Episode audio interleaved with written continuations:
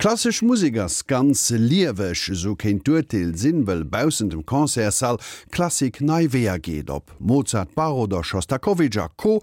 De Kommunikationsraum Internet gëtt der Klassik en ein Elan. Mam Konzept digital Digital Concert Hall kënne Konzerre live an duno jeder Zeit am Mediatheken opgerover weltweitem zugänglich gemet ginn. Nom HD Standard an dem Dolby Surround Sound werden 3D-Filmer die nächste Etapp sinn. Der Bern von zur Mühlen erzählt der Findung vun der Digital Concert Hall erschwärzt iwwer Zukunft vun der Klassik am Internet. Kaum ein Thema in der Kulturdebatte verursacht einen solchen Wirbel wie die Frage, wie es der klassischen Musik geht.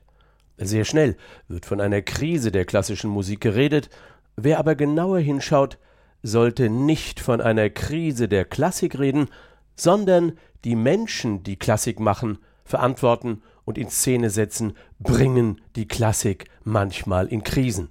Die Szene dominiert oft Einfallslosigkeit, weil das klassische Konzert seit dem 19. Jahrhundert weitgehend unverändert geblieben ist. Die sich als Hochkultur gerierende Klassikszene hat immer noch Schwierigkeiten, sich den gesellschaftlichen Bedingungen anzupassen, die sich bekanntlich enorm geändert haben. Denn die klassische Musik, genauer gesagt Ihre Aufführungsformate stehen in der Gefahr, einen musealen Charakter zu bekommen. Gérard Mortier, der große Kulturmanager und Intendant, brachte es auf den Punkt, als er bei seinem Abschied als Leiter der Salzburger Festspiele mahnte, wir müssen in Zukunft völlig neu denken, was das Konzert sein könnte. Soweit Mortier. Junge, neue Generationen haben sich in den letzten Jahren mit innovativen Konzertformaten beschäftigt. Diese Musiker fühlen sich im Underground genauso zu Hause wie im klassischen Konzertsaal. Sie führen Kammermusik in alten Industriegebäuden genauso auf, wie sie Breakdance und Hip-Hop mit der Musik von Johann Sebastian Bach mischen. Es gilt also, den Charakter der öffentlichen Konzerte in der klassischen Musik zu verändern. Was in der zweiten Hälfte des 17. Jahrhunderts in England öffentlich begann, weiterzuentwickeln.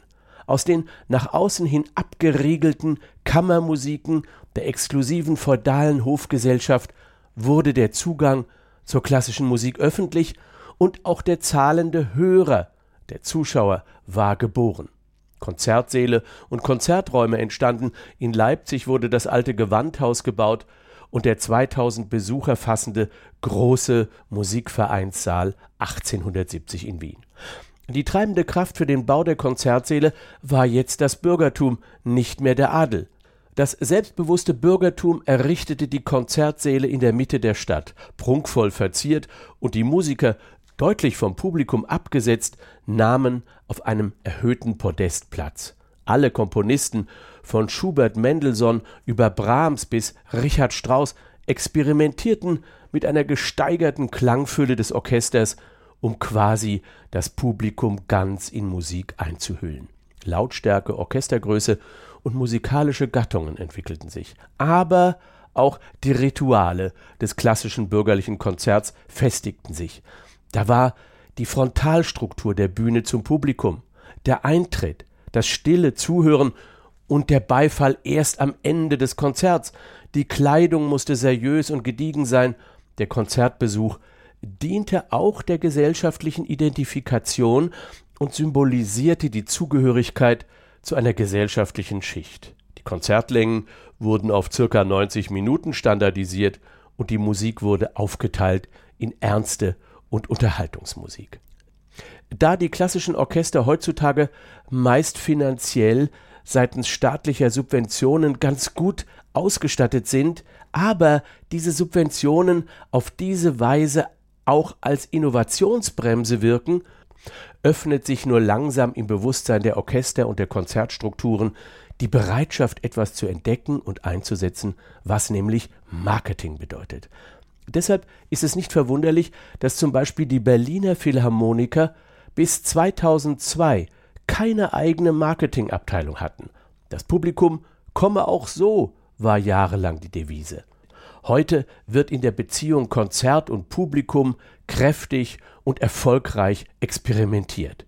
Afterwork-Konzerte und Klassik für Einsteiger üben den lockeren Zugang zur Klassik, ohne große Abendgarderobe und in persönlicher Atmosphäre, um auch mit den Musikern ins Gespräch zu kommen.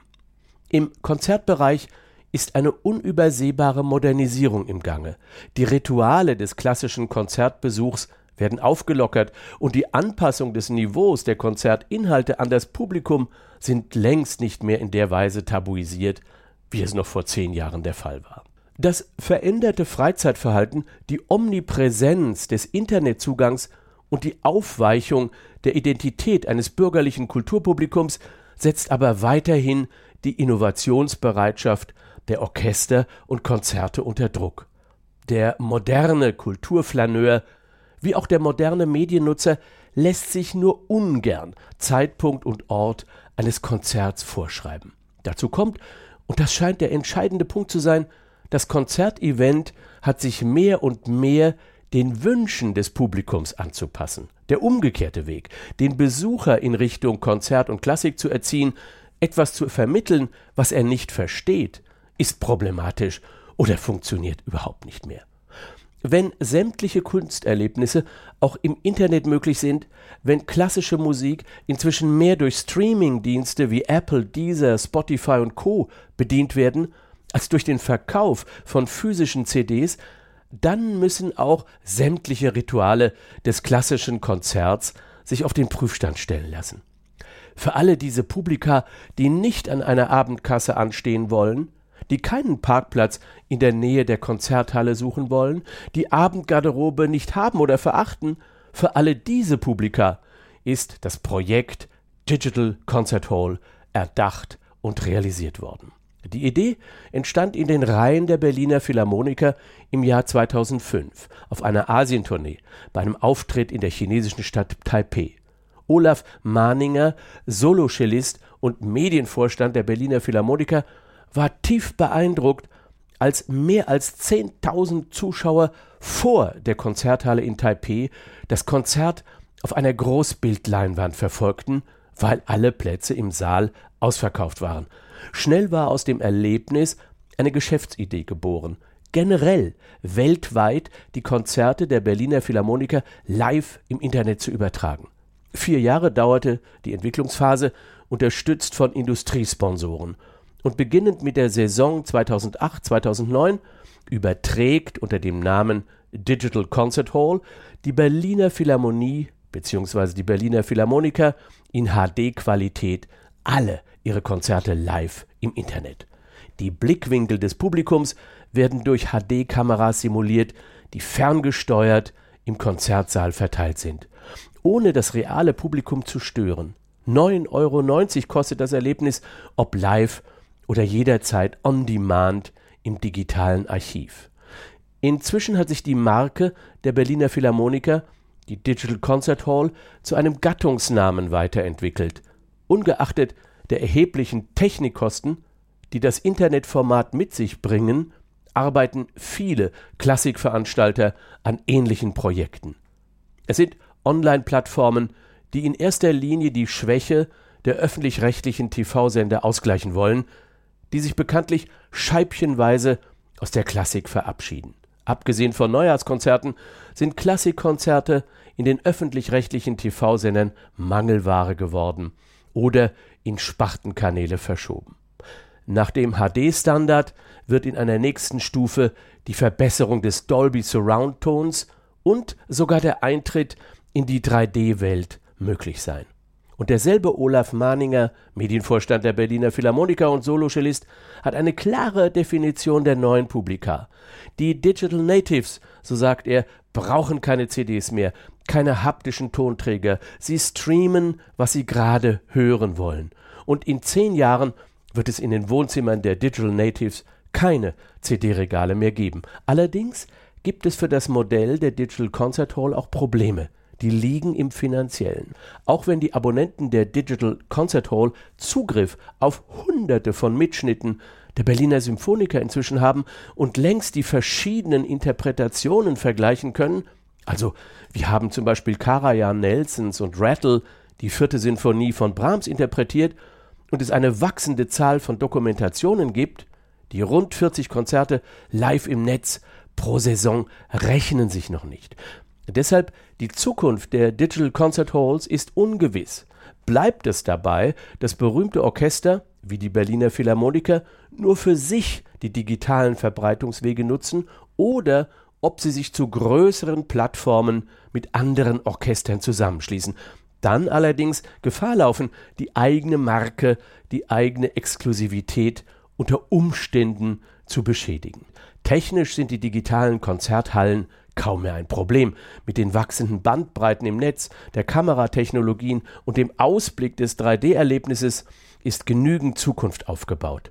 Aber die Erlösmodelle dieser wunderbaren On-Demand-Klassikwelt ist noch von Sponsoren öffentlicher oder privater Seite abhängig. Auf jeden Fall, die klassische Musik ist quicklebendig, ob Mozart, Bach oder Schostakowitsch und Co.